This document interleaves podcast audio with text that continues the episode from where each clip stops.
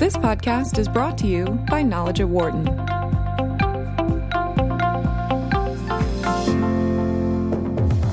You're listening to Knowledge at Wharton on Business Radio, Sirius XM 111. Here again is Dan Loney. Welcome back. Hour number two of Knowledge at Wharton on Sirius XM 111 Business Radio, powered by the Wharton School. Thanks for spending part of your day with us.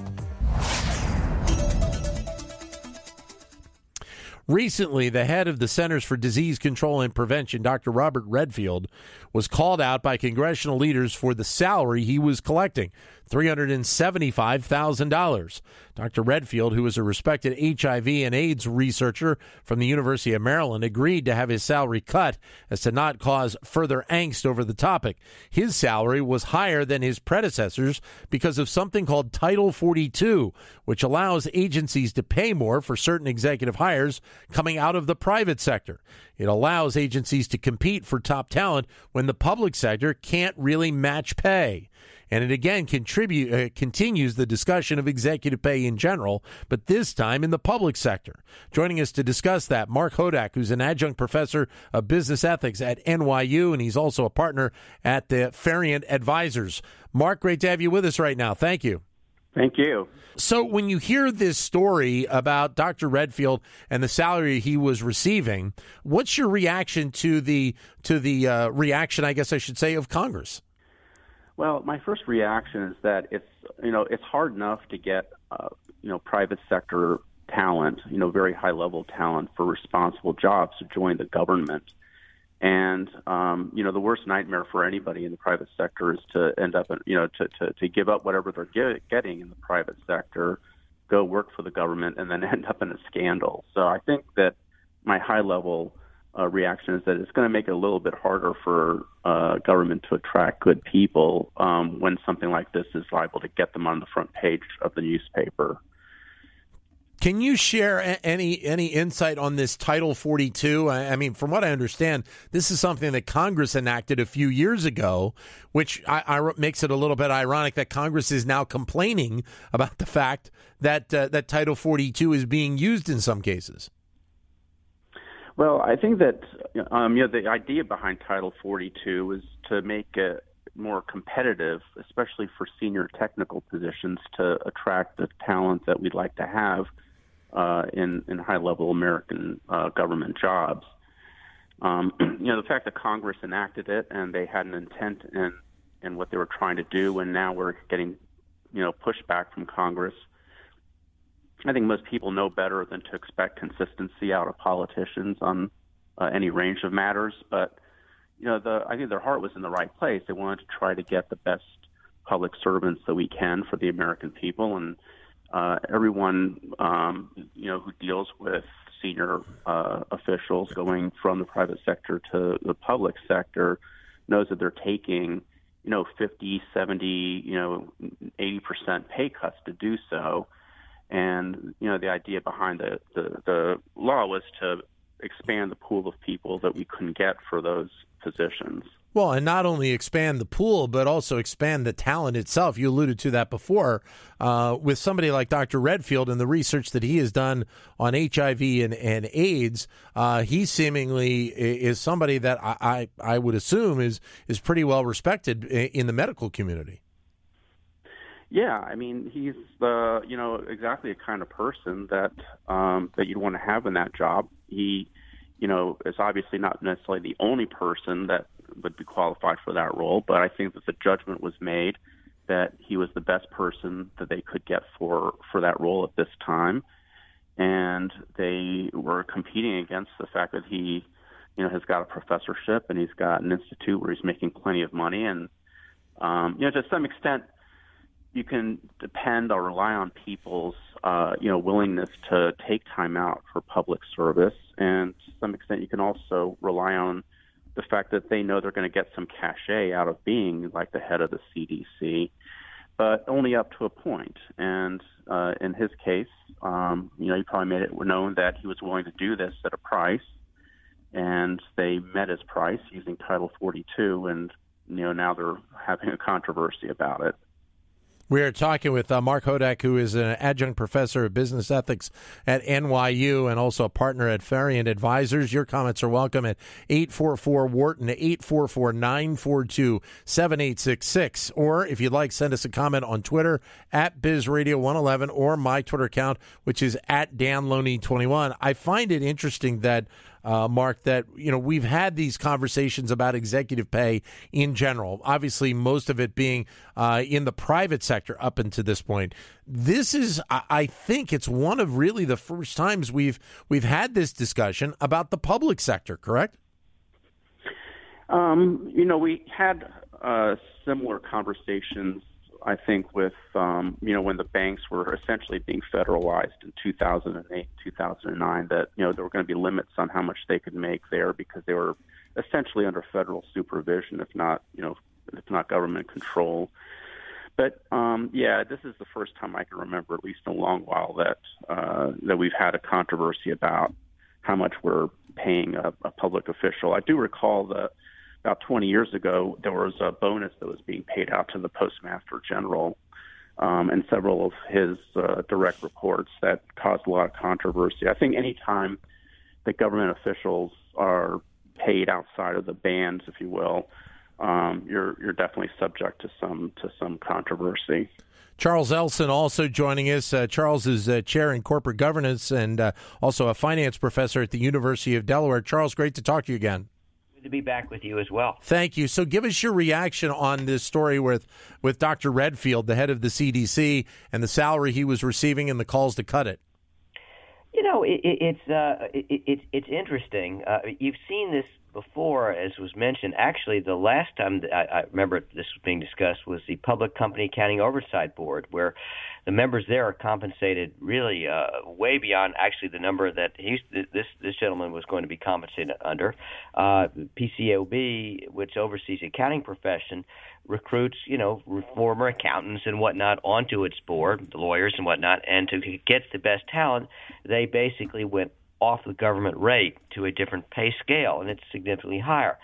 You heard a little grumbling about it initially when it was set up, but frankly, I think those numbers have remained in place, and they get good talent. I mean, look, when you go work for the government, you're going to take less than you would in the private sector. That's clear. The question is how much less, and in this case, obviously, his salary, even at the level that they were promoting, was less than he was getting at the University of Maryland. And remember, he's an academic. This isn't a high-flying CEO. This is someone who's a researcher at a medical school in Maryland doing apparently quite successful research, and that's what you have to pay.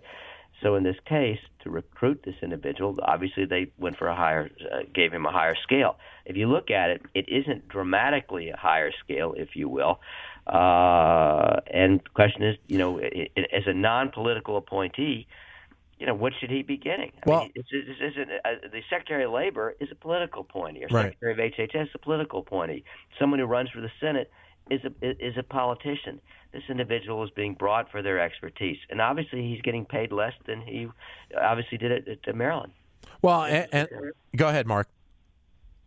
No, I didn't raise my voice on that. I would just say that the only thing I would add, Charles makes a lot of good points, but I would say that, technically this is not a political appointee, but the CDC is not an entirely apolitical organization, it not by intent within the organization, but it is an organization that has had political discussions or controversies around it in the past. And I'd say that part of the reason that the PCAOB pay debate got kind of settled down was that those appointees truly are not political, and it's very difficult to imagine, a senator or a representative having some animus against particular appointees of the PCAOB. But it's a lot easier to envision where they might have some some political, opposition or thoughts with regards to a CDC appointee. Well,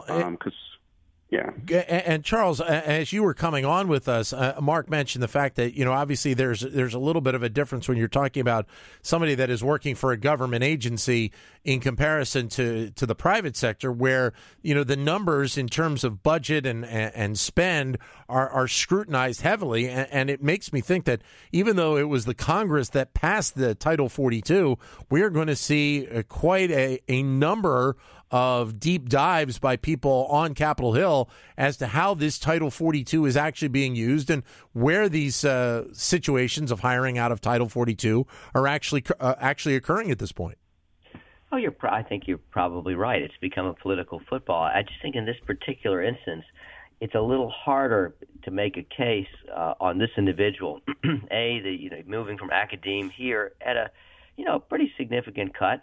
That on the other hand, where he was being paid and where he's going to end up being paid, it's not all that big a difference. And I think that, and obviously this is a scientist. I just think it's a weaker argument in my view, for Congress to make. But again, it's all politics now. No matter what position you're in, what party you're happening in, someone else is going to make a call against you. Now, the interesting thing on the competitive rates is how are competitive rates set in the private sector. Right. In other words, if you're talking about a CEO who's compensated on peer groups, which are basically how other CEOs are compensated, that I think you have an argument for. But I don't think any government agency is ever going to pay a CEO even close to what the quote-unquote competitive rate was outside. But looking merely at competitive rates for CEOs, I've always thought it's a little problematic because those are salary schemes that, frankly, are related to how other CEOs are paid as opposed to how pay is meted out in the organization and sometimes can be gamed. But in this case, the use of the title here doesn't strike me as being that far out of whack. But again, and if you look at where the opposition is coming from in this heavily politicized environment, you're going to get this. And in the end, does that mean ultimately that non-politicians but scientists or experts in their field are going to be reluctant to go into government service, the reluctance to be embarrassed like this? And at that point, as a country, we're really in the soup. As far as I'm concerned. Well, and Mark, I happened to look at a couple of websites before we did this show today, and it's being used obviously by the CDC. I saw it being used by the NIH. It seems like the medical community is really an area where it is being used to this point. But as you said before, there are going to be situations where it's going to be hard to find the right person for the salary that the government is willing to pay, at least what their rate would be. And it does require at least the potential of having an adjustment possibility there if need be. Yeah, I think that, Charles, I made it a good point, reiterating what I said earlier, that getting people to go to the government is difficult enough given the toxic environment in Washington and the possibility that you can get tied up into a scandal. And, NIH and CDC, unfortunately, or I should say for better or worse, are not immune to scandal. And, it's going to be hard enough to get people to give up, whatever money they're getting, even if they're being paid the same amount. So, the dollars here are probably not the main consideration. I think the main consideration is, people are willing to go into government service at high positions, in part for public service reasons, in part because it helps their reputation. They can make a lot more money afterwards, after they leave the government, having been the head of the CDC or being, an assistant secretary or whatever. But the downside is that they could get, wrapped up in scandal, and they have to deal with the politics. And who wants to do that? You have to compensate them for doing that. The pay is part of it, and so the pay does have to, does have to be reasonable. Charles? Yeah, no, I agree. It has to be related to services rendered, and clearly you do get a benefit, outside once you leave the CDC for running the CDC. But I mean, again, you're talking about, is this number, the 300,000 or so thousand, outrageous in terms of salaries generally, and certain salaries in medicine and governmental salaries? And honestly, running an agency like that, to me, is high but it doesn't strike me as someone would say outrageous. And I think that it's almost a mountain out of a molehill. Right. In this particular circumstance. Again, if it were a political appointee heading a clearly political agency, that seems to be a different story. But a scientific expert in AIDS research coming out of Maryland, where he was quite highly compensated there. And by the way, you got to remember his compensation in Maryland. Maryland's a public institution. Then they're subject to the same limits as well. And he takes, I'm sure, federal grants, which had contained the same level of scrutiny in what you're doing and how you're doing than not. And so I just find this is, you want to make a case against this regulation. I just don't know if this is the best one to do it. I would hate to, I don't think if I were in the Senate, I would want to die on this particular hill. Well, right. And my thoughts were exactly on that line as well. Are we going to start seeing, compensation of professors at public institutions being called on the carpet, Charles? Are we going to see, you're at the University of Delaware. Are we going to see your compensation called on the carpet for the work you do there at the University of Delaware? It would be a very threadbare carpet. Right. Right, exactly. I wish I were at the University of Maryland. Wow, that's true. But Mark, it is a valid point that, again, this is seemingly a political football that is being put into play here. But overall, the idea of executive compensation is still one. How much does it need to be looked at, whether it be in the public sector or the private sector, in your mind? Well, I think that in the private sector, you have the market driving compensation pretty much. Charles and I have a little bit of a disagreement about, the degree to which CEO pay is driven by market forces versus, non-market forces. But I think that on the whole, in the private sector, people get paid pretty much what you need to pay them in order to get them to the positions. I deal in multi-million-dollar pay packages. Every month, I have people walking away from those packages because they have alternatives. Right. The fact about government is, we don't have competing government pay packages. It's not like, some Secretary of State can choose between being, Secretary of State for France versus the United States. It's a totally different situation. The government, you're looking to get people to work out of a sense of a public duty, and you're getting people to basically step outside of their normal, jobs as professors or as executives to perform that duty. And everyone understands that the government's always going to pay less. I mean, in 1932, Babe Ruth was famously negotiating his salary, and he was asking for, I believe, about $80,000 a year at that time. And a commentator or sports reporter says, well, wow, Babe, that's more than the President of the United States makes. And his quip, of course, was, well, I had a better year than he did. But I think it highlighted the fact that, everybody understands that public service is not going to pay as much. You're going to do it for other reasons. 844-942-7866 is the number to give us a call. Or if you like, send us a comment on Twitter at BizRadio111 or my Twitter account, which is at DanLoney21. I guess then the next question, Charles, is what do you think is the future of Title 42? Oh, I think it probably remains, because if you get rid of it completely, there are going to be specialty positions that you're going to have to pay more than, quote, standard government rates, whether scientific, technological, technical. And I think they'll be posturing on it. There always is, but at some point it probably remains. You've got to have a safety valve, if you will, to enable you to bring highly specialized people in. I mean, I've been long a critic of CEO pay, and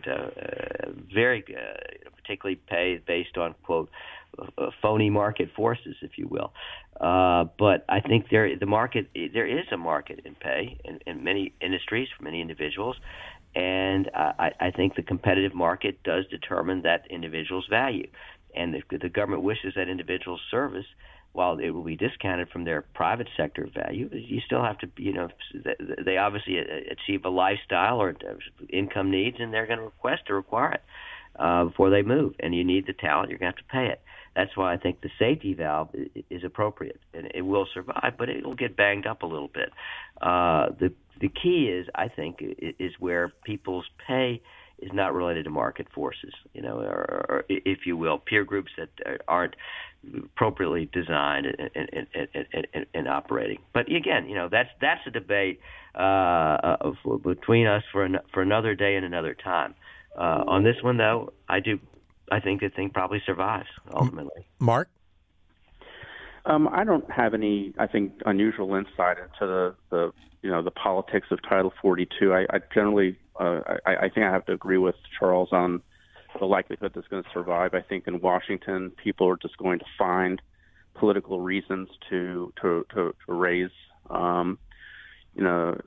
to raise hackles, and this is just another way of doing it. I think that, like everything else we're seeing in Washington too, there's going to be a lot of sturm and drawing about this particular position, this particular person's pay, and it'll subside, and they're not going to really do anything about it at the end of the day. But then again, you know, the approach that Dr. Redfield took on this, Charles, is probably a pretty good one, in the fact that, you know, he understands that it seems like he understands that this is a political football, and he has basically said, look, cut my pay so I can just go back and do my work at this point.